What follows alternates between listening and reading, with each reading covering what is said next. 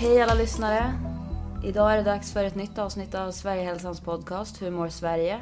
Jag har två gäster med mig idag. Jag heter Alice och vi har med, jag har med mig Johan Vara och Peter Stjernfeldt. Halloj! Hej. Det var ett tag sedan ni båda var med här i podden så varför inte köra en presentation så alla är med. De har alltså varit med i tidigare avsnitt som ni kan lyssna på som finns på vår hemsida och där poddar finns. Men vi kör en presentationsrunda. Ska du börja Peter? Ja, kan jag göra. Ehm, jo, vi känner ju varandra Alice. Ehm, vi jobbar ihop. Mycket väl. Ja. Ehm, Peter heter jag. Jag är ju rektor då på Sverigehälsan och har också en ehm, roll i denna podden då. Jag ska, Mm. jag ska representera arbetslivet. Just det. Ehm, Och Johan, ehm, du är expertisen som vanligt. Jag är expertisen som vanligt. Oh, ingen press på mig då. Jag heter då Johan Vara. Jag är legitimerad psykolog. Jag har jobbat tillsammans med Sverigehälsan med olika kurser och utbildningar inom kognitiv beteendeterapi allt sedan 2006. Och jag har, som du sa Alice, jag har varit med här förut och pratat om lite olika delar. Så att det ska bli kul att vara med igen. Mm. Och idag ska vi prata om KBT och arbetsliv. Mm. Och vad, vad menar vi när vi säger KBT och arbetsliv? För det låter ju som ett ganska brett begrepp. Men Om vi ska... Ja, det, det, det. det håller jag med om. Det är ett jättestort begrepp och, och vi kanske under podden här ska försöka göra lite stuprör och bena upp de här olika delarna. Så på det breda kan man ju prata om ledare och följare. Så kan man ju börja med. Någon kommer leda en verksamhet. Någon förväntas följa instruktioner och, och vara en del av organisationen. Där har vi en del. Sen har vi den fysiska arbetsmiljön och den psykosociala arbetsmiljön. Där har vi ytterligare en del. Vi har arbetsorganisationspsykologisk forskning. Och sen har vi då inte minst det du inledde med att säga, det vill säga KBT. Kognitiv beteendeterapi och dess kopplingar till hur bra man fungerar, hur bra man mår. Såsom stress, sömnrelaterad problematik. Men också när man går i affekt, man blir förbannad. Man kanske blir ledsen, sårad, förminskad. Så det finns många olika delar som vi har anledning nu tycker jag att, att gå på djupet med. Mm. Spännande. Jag hoppas lite grann att vi kan få lite handfasta exempel.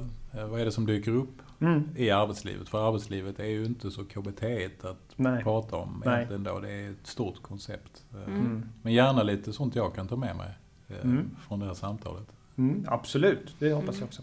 Ja, men jag tänker att vi börjar med att reda ut lite om, om eh, KBT och arbetsliv. Och sen så övergår vi till att prata lite praktiska exempel och tips och tricks Mm. för eh, chefer, men kanske också HR och eh, annan eh, medarbetare av olika slag. Mm. För om man tänker sig en arbetsplats eh, eller en organisation eller en verksamhet av något slag Mm. eh, som inte har med behandling eller KBT att göra egentligen. Vi- Vilka är det då på en arbetsplats som kan ha eller vart kommer KBT in här? Vilka, vilka roller är det som behöver KBT-kunskaper eller kan använda sig av det? Jag skulle ju säga alla Eh, i en organisation på olika sätt. Där en ledare kan behöva se över sina beteenden, vad hen gör. En följare kan behöva se över sina beteenden och vad hen gör. Ibland behöver man också acceptera vad andra gör. För man kan inte gå runt på en arbetsplats och tänka att man ska förändra alla människor. Och i just KBT så finns ju beteendeaspekten.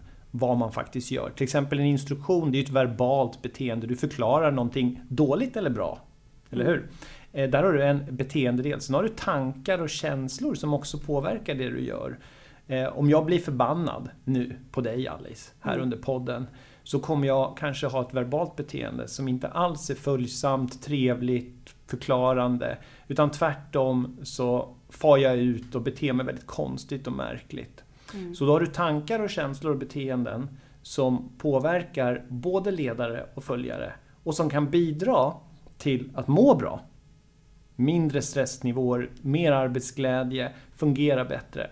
Och om du vänder på det, när det inte funkar. Mm. Sjukskrivningar, man vill inte vara på plats, man vill inte vara där.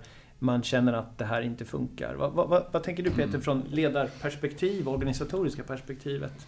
Ja, Jag tänker att det är allt det här. Eh, Mm. Jag tänker på konflikter Mm. eh, av olika slag. Och det är ofta det vi, vi pratar om på Ja, jobbet också. absolut. Ehm, Sen har vi väl som tur är Alice en arbetsplats som är ganska fri från konflikter. Men, det, men i, det, i det finns ju också konflikter, små konflikter. Mm. Man är oense om saker. Mm. Ja, jag tänker att det där med att må bra tillsammans, det, det är liksom eh, våra gemensamma beteenden. Summan av ledarbeteenden Mm. och medarbetares beteenden. Liksom. Mm.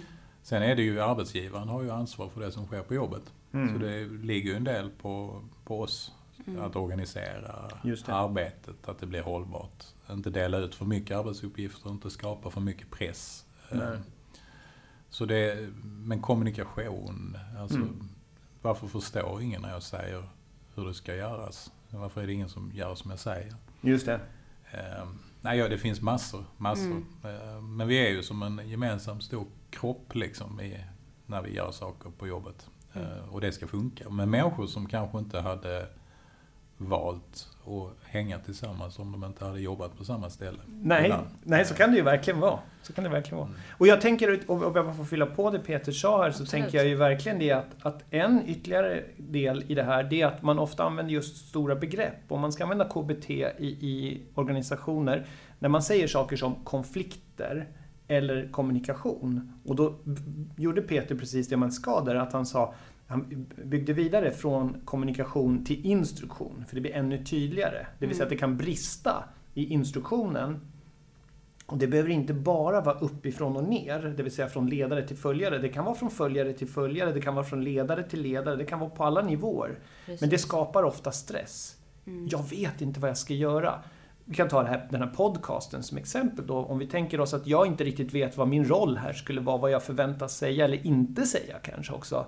Då är instruktionen dålig och då skulle jag kunna sitta här med ett stort stresspåslag. Mm. Så att bara bygga vidare på det Peter sa, just det här med att förtydliga vad man pratar om är väldigt viktigt. Och det minskar, bara där kan det till och med minska irritationen. Mm. Aha, vi pratar om samma sak, vi förstår varandra bättre. Ja, men nu, nu börjar vi jobba åt rätt håll. Mm. Intressant. Eh, så har vi ju ett begrepp som heter OBM. Mm. Eh, vad innebär det? För det hör man ju ofta när man pratar om KBT-organisationer. Mm.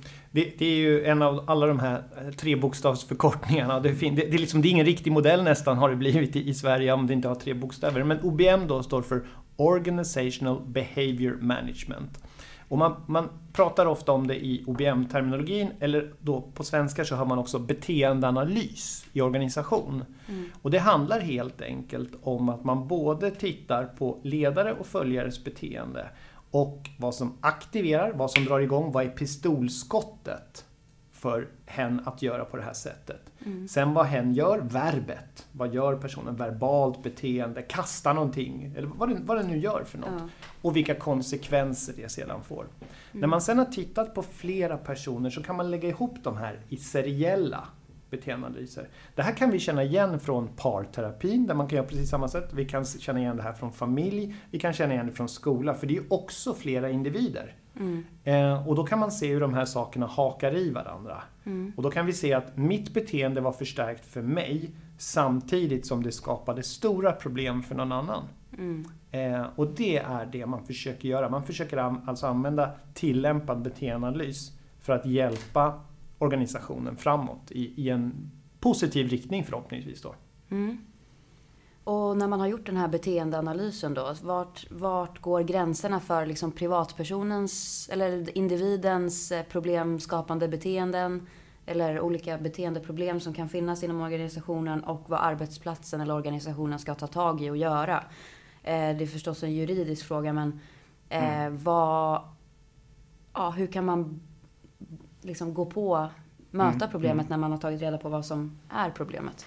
Ja, det, det är en jätte, jättebra fråga tycker jag och av den enkla anledningen att vi kan ibland stirra oss blinda på att alla problem som finns i en organisation skulle vara ledaren eller följarens fel. Men det kan ju faktiskt vara så att jag inte funkar just nu som ledare eller följare för att jag också är i en skilsmässa. Mm.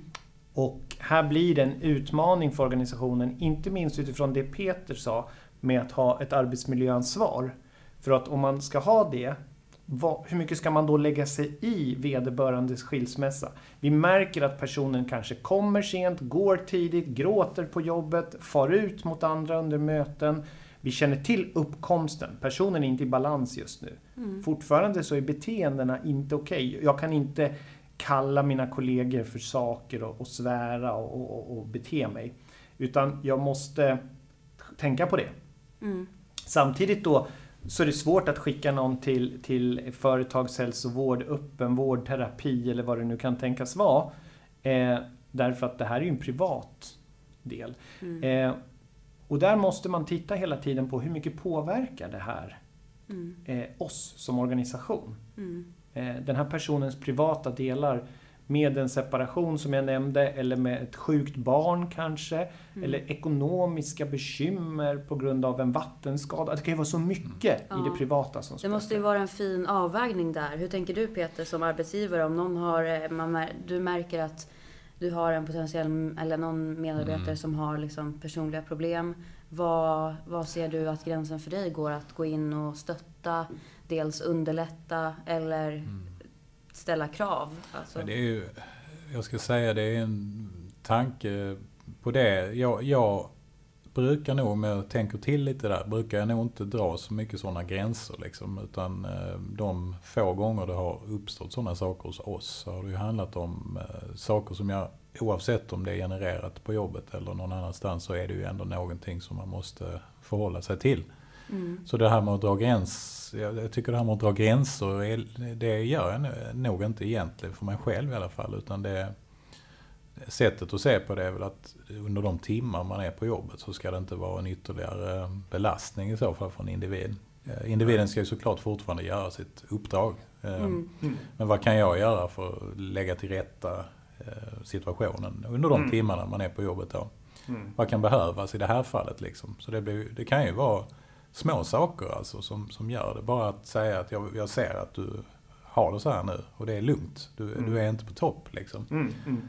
Och därför behöver du inte tänka på att nu gäller det att prestera det bästa du någonsin ska göra liksom, utan ta, ta lite lugnt liksom. Och jag menar, Absolut. de här små sakerna är värdefulla. Eh, bara att det finns en förståelse tror jag. Men det, det blir inte så konkret och det blir inga direkta göranden. Sen kan det finnas liksom att man, man ändrar på arbetsuppgifter och sånt här. Vissa, sa- vissa delar av ett arbete kanske inte funkar just nu. Nej. Nej. Och då är det arbetsgivarens ansvar och det ser jag det som. För det är ju mitt ansvar att vi tillsammans fungerar.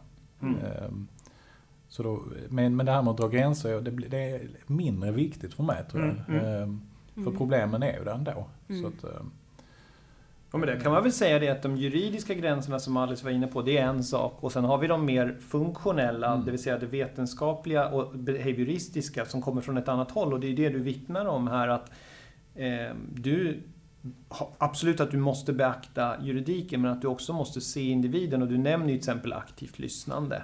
Som är ett sätt att se personen, eh, att jag ser att du inte mår bra här, jag, jag noterar det. Och där kan man ju också tänka sig att man gör vissa anpassningar som du också nämner att om personen levererar bra resultat och produkt på någon nivå Låt säga då att personen inte funkar givet sitt mående så bra i möten. Ja, då kanske personen just nu ska frikopplas Mm. från möten under en kortare period. Mm. Under den här turbulenta perioden. Mm. För att sen kunna lyftas tillbaka. Och det är ju en sak att göra en anpassning. men det gör, man gör ju det som, både som arbetsgivare och som Ja. Liksom medmänniska eller Mm. så. För det här kan ju Mm. hända ledare också. Det kan Verkligen. hända alla. Mm. Så att jag, jag tänker det här vill man ju själv i Mm. alla lägen få. Mm. Sen vet jag inte om det, om det är ehm, så viktigt och, och vilket som genererar problemet. Det, Nej. problemet är ju kvar. Ja. Så att, eh, men att förstå problemet tänker jag, det skulle jag vilja ha hjälp med Johan. Ja. För ofta så är det, det är inte så lätt att berätta om sånt här. Och jag menar hur, där vill jag höra lite, ja, vad, vad kan finnas för tips där liksom. Det är inte alltid så solklart att en medarbetare kan och vill. Nej. Ehm, Nej, och där, där kan man ju tänka sig att det finns lite olika aktörer som, som kan behöva komma in, in in-house Mm. på företaget. Så, så kan det ju vara ledaren som behöver lyssna in, men också HR eh, på olika nivåer. De med personalkompetens på olika sätt. Och här, här är det till exempel så att när vi kör vår eh, ettåriga KBT-utbildning så har vi många som kommer från HR-sida och läser och de får då en förståelse kopplat till ångest, nedstämdhet, stress, sömn och många andra saker som kan påverka just det här, både det som sker på, inom organisationen men också det som sker utanför. Mm. Och eh, att ha den förståelsen och den kompetensen kan ge de här anpassade insatserna som kan vara så nödvändiga för att organisationen och individen ska må bra, fungera bra och kunna leverera och, och inte kasta permar efter någon bara för att man själv är frustrerad och ledsen. Och. Mm. Ja, nu kanske många som lyssnar tänker så här, men ska arbetsplatsen jobba eh, som terapeuter? Eller så här, Mm. men eh, det finns väl andra, det handlar ju inte, det är självklart vill vi att medarbetarna ska må bra. Mm. Eller liksom vilka, vad finns det för Mm. vinster med att ha det här perspektivet på arbetsplatsen? Om jag, alltså jag tänker ju hela tiden pro, proaktivt i det Mm. fallet. Liksom. Jag, det är ju så vi, jag och vi tänker. Eh, Mm. Att, att eh, det handlar ju om att liksom skapa förutsättningar. Eh, Och det handlar inte om att hela tiden hantera. Så terapi ska vi ju inte hålla på med. Det är inte det det handlar om. Det handlar om att förebygga och att eh, utveckla det som funkar. Alltså på något sätt. Eh, Om man tar Sverigehälsans Mm. perspektiv på detta liksom. Mm. Eh, Men nej, terapi av chefen känns väl inte sådär Nej det, tycker, jättetilltalande. nej, det tycker inte jag heller. Och inte av HR heller. Däremot så, så om, vi, om vi går tillbaka till aktivt lyssnande. Erik Rautalinkos utmärkta bok och, och underrubriken där är ju också en del i det är ledarskap. Mm. Det vill säga att där har man verktyg för att lyssna in. Och vad kan då HR, vad kan ledare med, flera göra? Eh, kollegialt också. Och vad kan följare göra när man ser att ledare inte mår bra? Jo, man kan vara screeningverktyg för Mm. varandra. För att sedan kanske koppla på det mer terapeutiska inslaget. Och om jag får återgå till de som läser KBT-utbildningar hos oss, då kanske de är en som kommer in konsultativt som uppdrag Mm. åt företaget och hjälper ledare HR. Därför att, som ni säger, organisationen ska inte vara terapeutisk. Lyssna in, se personen och sen Mm. peka åt rätt håll. Mm. Eh, ska vi koppla på företagshälsovård? Ska vi ta in den här externa konsulten? Ska vi köpa eh, timmar hos en terapeut, en behandlare liknande? Vad, vad är det vi ska göra? Mm. Och det kan ledare och HR göra. Mm. Så KBT, om jag har förstått det rätt nu, Mm. eh, kan både fungera som när man har problem på en arbetsplats, Mm. olika typer, att förstå vad det är för problem och så sätta in nödvändiga insatser, men Mm. också förebyggande och som ett sätt att identifiera det som funkar och förstärka det. Absolut skulle jag Det säga. låter jättebra. Mm. Och främja, främja hälsa. För jag Ja. menar, det, det, det, är ju, det är ju det vi vill ha Mm. i våra, ja, på våra arbetsplatser. Vi vill ha medarbetare som mår bra, som trivs på sitt jobb, som gärna går till jobbet. Och, Mm. ehm, så, sen tror jag vårt arbetsliv som sådant är ganska olikt eh, hur det var för 20-25 Ja, år sedan. ja. Och det kan man ju prata en hel podd om i sig. Va? Ja men eller hur? Jag menar, vi, vi hade stämpelklocka en gång i tiden. Mm. Och det har vi kanske inte idag Nej. på många platser. Och vi har också så att eh, under pandemin som vi är på väg ur förhoppningsvis nu, Mm. eller i alla fall kanske når ett annat, en annan nivå. Ja, då har vi en del personer som har jobbat hemifrån. Mm. Och, och Alice, du och jag pratade om att vi här i uppsnacket om att vi kanske befinner oss på varsin tippbräda, eller hur? Du befann dig snarare att det kanske fanns en del stress med att jobba hemma. Visst uppfattar jag det rätt? Både och. Ja. Det kan vara skönt att göra det ibland för att Ja. skärma av sig från liksom, eh, om man har någonting specifikt som man verkligen behöver jobba med Mm. eh, och fokusera på. Samtidigt som att det finns en skön känsla av att gå till jobbet också och så har, gör man sin arbetsdag och Ja. sen eh, är den slut när man går därifrån. Och det, det kommer man ju inte riktigt if, alltså, Det blir ju lätt när man jobbar hemma att man kanske sitter över lunchen, man sitter Mm. över Man sitter lite längre och alltså, ja, det här Precis, att det, att det blir för beblandat med hemmet på något sätt. Mm. Ja, det är ju rätt så, det är inte så härligt att fortsätta kvällen när man har suttit hela dagen. Nej. Alltså, det, det är det ju inte alltså. Nej. Och där har vi liksom ena polen då menar jag. Mm. All, och jag tillhör den andra polen och sen har vi ett spektra däremellan. För för min del så har jag lätt i hemmet för att liksom starta och stänga dagen. Mm. Eh, samtidigt att fläta och få in. Och för min del, högst personligt, case study Johan Vara, Mm. så eh, eh, har det medfört bättre struktur, fått mer ut av mig själv Mm. och ännu mindre stress. Mm. Ja, det är väl lite hur man är lagd som person där då. Ja, För det kanske kan vara att man... om man jobbar hemma, man tar en liten längre paus på eftermiddagen så sitter man lite på kvällen. Alltså det blir så här, det så. blir ett flexibelt. Men då måste man också kunna hantera den. Ja, flexibilitet i sig är ju kravfylld, Mm. tänker jag. Mm. Vi, vi vill gärna kunna vara flexibla, men Ja. det, det gör ju också alla de här avgränsningarna. Det hamnar man ju i. Ja. Eh, Mm. Men jag tänker på en annan sak kring det här med eh, att pandemin, om vi nu inte ska fastna i det, men Mm.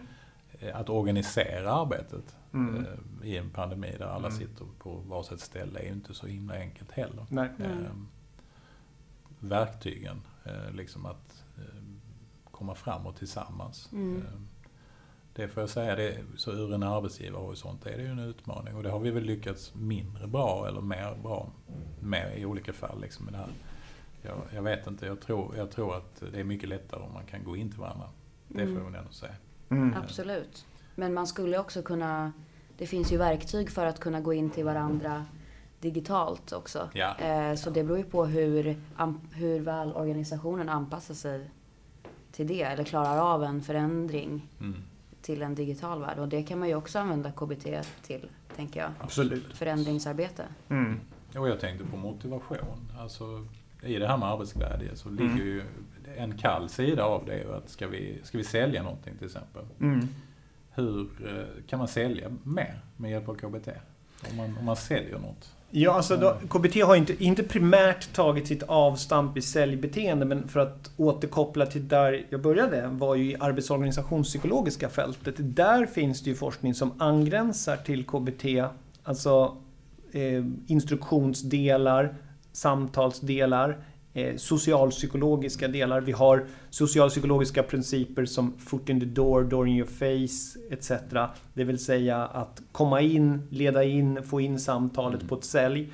Så att det finns ju absolut angränsande men som inte primärt är i stupröret KBT men som är i det större där Alice började, i det stora fältet arbetsorganisationspsykologi. Mm. För mycket av eh, arbetslivet handlar ju om att prestera, att producera mer av någonting. Ja. Kanske då. Mm. Nu håller vi på med andra saker delvis Mm. här idag. Men ehm, det här med att samtalet i sig är ju en teknik, tänker jag. Det är det. Ehm, och oavsett vilket så behöver du ju ha koll på din teknik. Mm. Så är det. Så är det. Vi, vi vet att det finns kartlagda problem kring samtal. Eh, vi vi vet att människor, ett, går väldigt snabbt in på lösningar på problem innan man ens har lyssnat klart på problemet. kan bli ett jätteproblem organisatoriskt.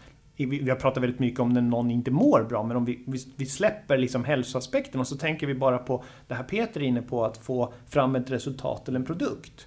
Mm. Om jag för snabbt sjösätter en lösning med någon som har ett bekymmer på jobbet innan jag har lyssnat klart på bekymret Mm. så kanske jag sjösätter en lösning som personen inte kan, inte får ordning på eller till och med har testat och inte lyckats med.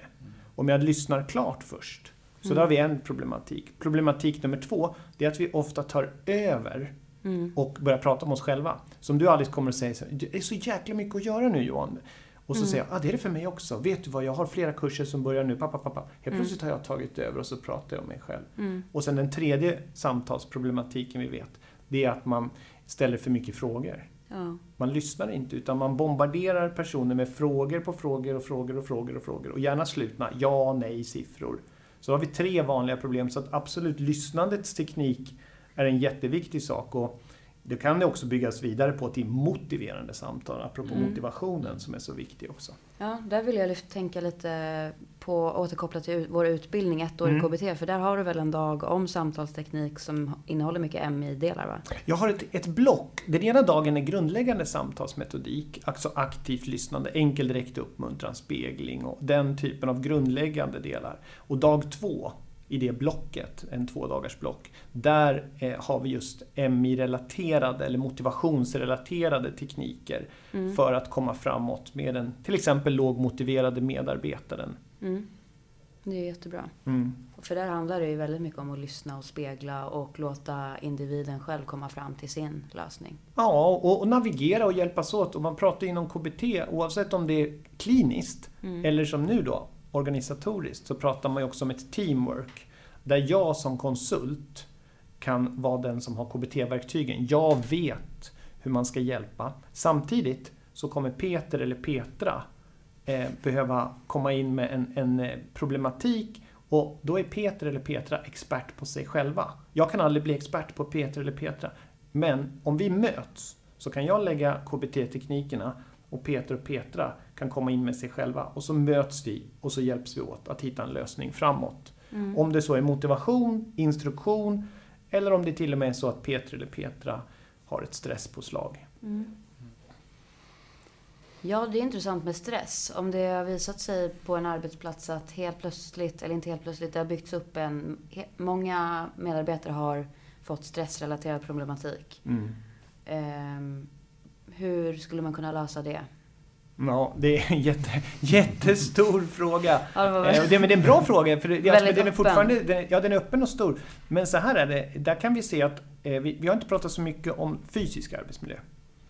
Eh, men, men vi vet att den är inte oviktig. Buller, eh, syresättning, ljusinsläpp. Per, alltså perceptuella delar. Mm. Perception är ju varseblivning, hur, hur man tar in intryck. Det kan vara en bidragande orsak till stress. Mm. Att man inte kan stänga om sig om man har det behovet. Mm. Där har vi en del. Vi har annat med tillgänglighet eh, med till exempel brist på datorer. Det har funnits mätningar historiskt inom sjukvården att man behöver komma åt datorer för att kolla journalsystem och sådär. Mm. Om det finns brist på, vad ska man säga, ja, men datorer eller man jobbar i, i ett företag där man behöver bil men det finns inte tillräckligt många bilar. Ja, då uppstår en stressor när det inte finns tillräckligt med grejer. Mm. Eh, så att fysiska arbetsmiljön i form av prylar, lokaler etc. kan faktiskt också bidra till stress. Inte Mm. bara mellanmänskliga beteenden eller egna upplevelser.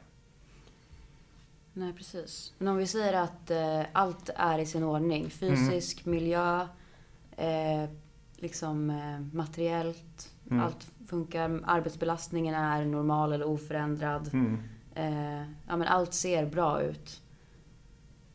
Eh, ja, då är det svårt för sig att se vad man ska förändra. Men vad, Det alltså, finns ju en psykosocial del. precis, det var den jag ville Den komma är- in på lite ja, här. Ofta döljd i dimma. Så kan det Eh, vara. Så att det är ju en sån här, då är vi ju där igen liksom. Mm. Eh, Vår, vår samvaro med varandra och vad vi bjuder in till med varandra Ja. liksom. Mm. Men den är ju, i, dag, i dessa dagar, det är ju nästan mest det vi pratar om. Den fysiska som du nämner, Mm. arbetsmiljön, den pratar vi inte jättemycket om. Nej, Så den är inte, den är inte hipp. Nej, nej. Eh, Men hur vi mår psykosocialt. Mm. Eh, Det, det, men, men det är klart, vårt arbetsliv är ju sammanflätat med vår vardag. Särskilt som det har varit under den här pandemin. Liksom. Mm. Så det blir ju... Men jag vi- skulle gärna vilja eh, slå ett slag för kunskap där. Liksom, att Mm. man lär dig mer om din egen stress. Ja. Eh, Lär dig Mm. mer om stress. Verkligen. Mm. Förstå hur det fungerar. Ja. Vad händer i kroppen? Vad händer i... Ja, för där kan det nog finnas en rädsla att för att eh, ha kunskap och förståelse för de här grejerna gäller det också att blicka lite mot sig själv och inåt och sin egen organisation liksom och våga titta på det som kanske inte fungerar. Mm. Som man hellre Mm. blundar för. Även om det är det som fungerar som man sen ska jobba vidare på. Ja, där är väl en ledarskapsdel, liksom det här gamla fina, som man känner sig själv, känner man andra. Ja, ja. Ehm, En, en eh, chef som inte är lyhörd för sina egna stressorer och det man möter, det får väl ofta en organisation som agerar därefter liksom. Jo, så är det absolut. Och tänker jag. det, den här gamla devisen med modellinlärning som är en socialpsykologisk princip. Det vill säga att instruktion trumfas av modell. Och där brukar man ofta säga det att ju högre upp du är hierarkiskt, ju viktigare är att vara en god modell. Det vill säga att en vårdnadshavare föregår med goda exempel för sina barn. Organisatoriskt så kan ledaren föregå med både dåliga exempel ju, genom Mm. förminskningsstrategier, man förlöjligar, Mm. man eh, kopplar på objektifiering och andra hyss. Samtidigt så kan man förstås föregå med väldigt goda exempel och visa på hur man tycker att man pratar och lyssnar och instruerar och fungerar och hur mötesstrukturer ska se ut och så. Och när vi, när vi har dagar kopplat till detta så går vi igenom precis allt det här. Vi går igenom förminskningsstrategierna. Jag brukar lägga upp OBM-dagarna hos oss på det sättet att jag inleder med det dysfunktionella, det som inte funkar, det som skaver, det som är problematiskt och rör oss mot lösningar. Mm. Hur bör man göra istället? What Mm. works helt Mm. enkelt. En fälla jag kommer att tänka på som säkert eh, skapar en del sån här förvirring.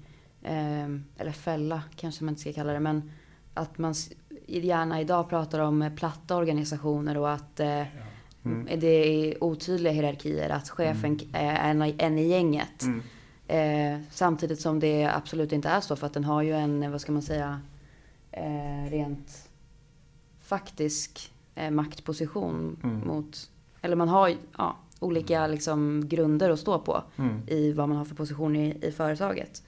Eh, är det eh, någonting som kan eh, skapa det otydlighet, tänker jag, eller är det ett problem, eller hur? Mm. Alltså tittar man, det finns ju något som heter ansvarsdiffusion. Alltså det vill säga att när ansvaret inte hamnar på någon, vilket blir jätteproblematiskt. Mm. Eh, och om det är för platt eh, så kan det uppstå skav. Därför Mm. att ingen törs, vågar fatta det här viktiga beslutet. Mm. Och man kan inte heller instruera någon Nej. eh, och tala om att det här var för, för, vi pratar ju gärna om att vi vill förstärka goda beteenden, vi vill visa Mm. på att du gjorde rätt, här gjorde du bra, man vill, man vill göra det. Mm. Men det betyder ju inte att man inte kan tala om när någon faktiskt betedde sig illa. Tvärtom, det måste man kunna få göra. Mm. Är det för platt så kan Mm. dels ansvaret att komma framåt, det är ingen som törs ta det ansvaret. Och att ta itu med jobbiga saker, alltså ett så kallat undvikande beteende, Ja. kan bli väldigt tydligt. Ingen riktigt vill sådär säga att Johan, när du står och föreläser så, så kallar du kursdeltagarna för det här. Det kan du inte göra.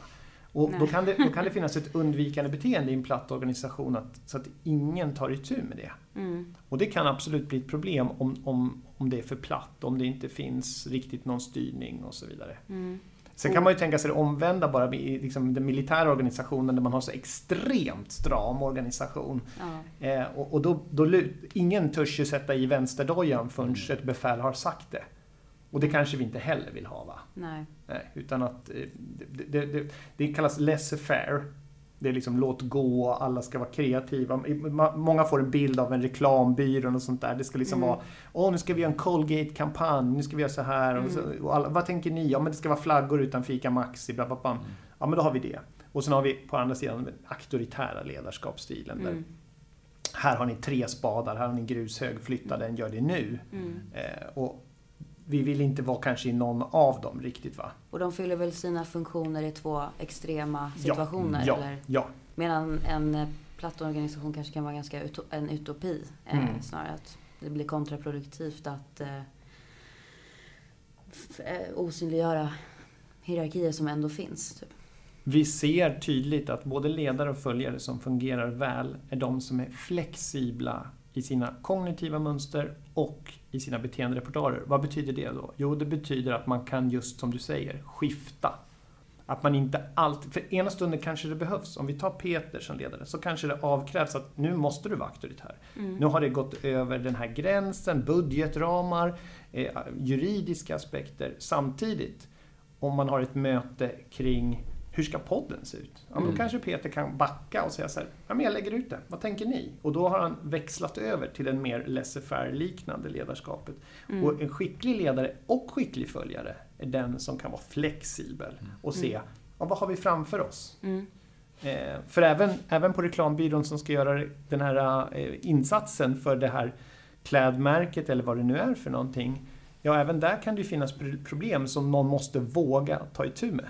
Mm. Eller hur? Och även i den här auktoritära militära organisationen så kanske man ska lyssna in också och se hur skulle vi kunna ha löst det här med spadarna och grushögen bättre? Mm. Nej, det är jättebra. Mm. Eh, Jätteintressant. Hur lär man sig det då? Ja, Och det är ju en viktig sak i detta och det är ju faktiskt att jobba med sig själv. Mm. Att, att kunna ta itu med de här sakerna och där kommer ju in sånt som de som har läst våra KBT-utbildningar får verktyg för att jobba med enskilda individer oavsett var man hierarkiskt befinner sig i organisationen. Att ta itu med, eh, skulle jag kunna se på det här på flera sätt? Kan jag tänka på flera sätt? Kan jag också acceptera att alla är inte lika? Eh, människor agerar och mår och beter sig lite olika. Och den här personen kanske levererar resultat och produkt. Det är jättefint. Men den kanske inte ska ha kundkontakt, exempelvis. Däremot inhouse fungerar den perfekt. Eh, och att då jobba med både den som ska leda den som kanske inte då skulle ha kundkontakt, men också förklara för den som kanske inte ska ha så mycket kundkontakt att du gör ett fantastiskt jobb i detta och det ska du fortsätta med. Vi kommer plocka bort dig där och där. Och det är ju att våga. Mm. Och det måste man också jobba med som ledare, att, att våga. Mm. Det kan vara obehagligt. Och där brukar man ju också säga att det kan vara obehagligt om man blir väldigt tight kompis med någon. Det kan också bli eh, jobbigt. Eh, och nu är det lätt att vi tänker en ledare och en organisation, men stora organisationer, Volvo lastvagnar, AstraZeneca, IKEA, har ju hur många nivåer som helst. Ja. Där de flesta ledare har en ytterligare ledare ovan sig hela Mm. tiden. Och där kommer den som är ledare också vara följare. Mm. Den är leder sitt team, sin grupp, men den har också chefer flera nivåer ovan. Och det, det finns många aspekter av detta. Mm. Det låter svårt. det är ju det är både svårt och lätt. Det är liksom som att vara förälder är både svårt och lätt. Mm. Eh, Det, det är som att vara i en parrelation, det kan vara både svårt och lätt. I en förälskelsefas är parrelationen lätt. I, eh, när det skaver, det är då eh, relationen ställs på prov. Eh, även om man inte har en kärleksrelation till sina kollegor så har man en relation till sina kollegor och det är så jäkla lätt att leda och följa när allting flyter. Men då organisationen ställs på prov, det är egentligen vid skavet. Mm. Vilket kanske många kan känna igen sig i. Ja. Man ska avrunda med tre saker man kan ta med sig som eh, eh, ja, men antagligen personalansvarig eller ledare eller så i någon, vilken organisation som helst. Tre liksom konkreta KBT-verktyg eller råd. Ja, jag skulle ju vilja förorda att jobba med sina egna eventuella undvikande beteende. Eh, att faktiskt exponera sig för det som kan vara obehagligt. Och det kan vara till exempel att ta ett jobbigt samtal. Det skulle jag säga är en jätteviktig sak att göra. En annan sak som du var inne på Peter, som jag tycker är jätte, jätteviktig, det är ju det aktiva lyssnandet. Eh, och det tycker jag vi, jag vill också bara slå ett slag där för att aktivt, faktiskt följare lyssnar på ledare också. Eh, Det kommer ge en turtagning på ett ännu bättre sätt. Man uppmuntrar ju varandra då. Mm. Eh, Att det inte bara är ledaren som ska följa eller bara H- eh, som ska lyssna eller att det bara är HR som ska lyssna utan att man lyssnar uppåt och neråt och, och, och även förstås följare till följare och ledare till ledare. Mm. Så har vi två punkter. Eh, och sen så skulle jag verkligen vilja just det här se till att man tittar lite grann på någonting som kallas för perspektivtagande. Mm. Perspektivtagande det är att, att försöka kanske ställa sig axel mot axel med den som man känner att, att, man, att det skaver med och, och försöka ta dens perspektiv. Okej, du ser det här framför dig. Jag brukar beskriva en bild för kursdeltagarna och det är så att man, om du och jag, vi, vi är mitt emot varandra nu för, för poddlyssnarna, men Mm. om jag ritar en sexa framför mig så tycker jag att det är en sexa. Samtidigt så du kommer ju se en nia. Och Ja. här skulle vi kunna bråka, du skriker men du är inte klok Johan, det här är nia. Perspektivtagandet, det handlar om att jag ställer mig bredvid dig och säger ja, det är nia. Mm. Vi försöker skapa en gemensam bild. Mm. Eh, Så det är de tre delar jag skulle vilja förorda. Ja. Har du någon så här ytterligare från, som kanske kommer, inte bara från KBT-håll utan från liksom, Nej, men jag, jag tänker nog ändå att eh, vara ödmjuk. Mm. Det, det är inte så mycket KBT i det. Nej. Men eh, ödmjuk inför alltihop. ja, Eh, och kanske också, det, det är inte hela världen liksom om något går åt skogen någon gång. Så Nej. Det, kanske släppa garden lite och Ja. vå- våga göra lite misstag. Ja, just det. Eh, Mm. Sådär känner jag. Mm. Vi har ju gjort många misstag Johan. ja, ja, ja, men det, det är väl allmänmänskligt. Ja. Nej, men jag tänker liksom, det lär ju en något. Ja. Eh, Så, jag vet inte, men det, det känns... De där tre du sa Mm. kommer man ju oerhört långt med, tänker jag. Ja, Jag kommer att tänka på bara en grej som kan uppstå när du sa det här med sexan och nian. mm, Att för en många i en organisation som, inte, som har många problem och inte fungerar kan jag tänka mig att eh, många får perspektivet på, ja men den här gör ju inte någonting. Det här Mm. med att ta perspektiv eller förstå andra. De andra gör ju ingenting. Varför ska jag då anstränga mig och vara mitt bästa? just det. Mm. Men i, om organisationen har fått hjälp och stöd, kanske konsultativt hjälp av någon av våra gamla kursdeltagare, så kommer man göra så här att när jag har stått bredvid dig Alice och tittat på nian, så kommer du hänga med mig och titta på sexan. Mm. Och då börjar vi nå ett riktigt bra perspektivtagande. För det, jag håller med dig, det blir skevt om jag bara ska kolla på nian med dig. Mm. Utan det gäller att göra stora insatser. Ibland på individnivå, ibland på gruppnivå. Precis, få med sig hela arbetsgruppen eller Ja. så. Mm. Ja, men kul, tack. Många intressanta perspektiv och frågor som vi har snackat om. Ehm, tack för att ni var med idag Peter och Johan. Mm, och, tack. eh, Tack själv. Vi hörs igen hoppas jag. Ja, det hoppas jag. Och tack ni som har lyssnat. Ha det bra. Hej då.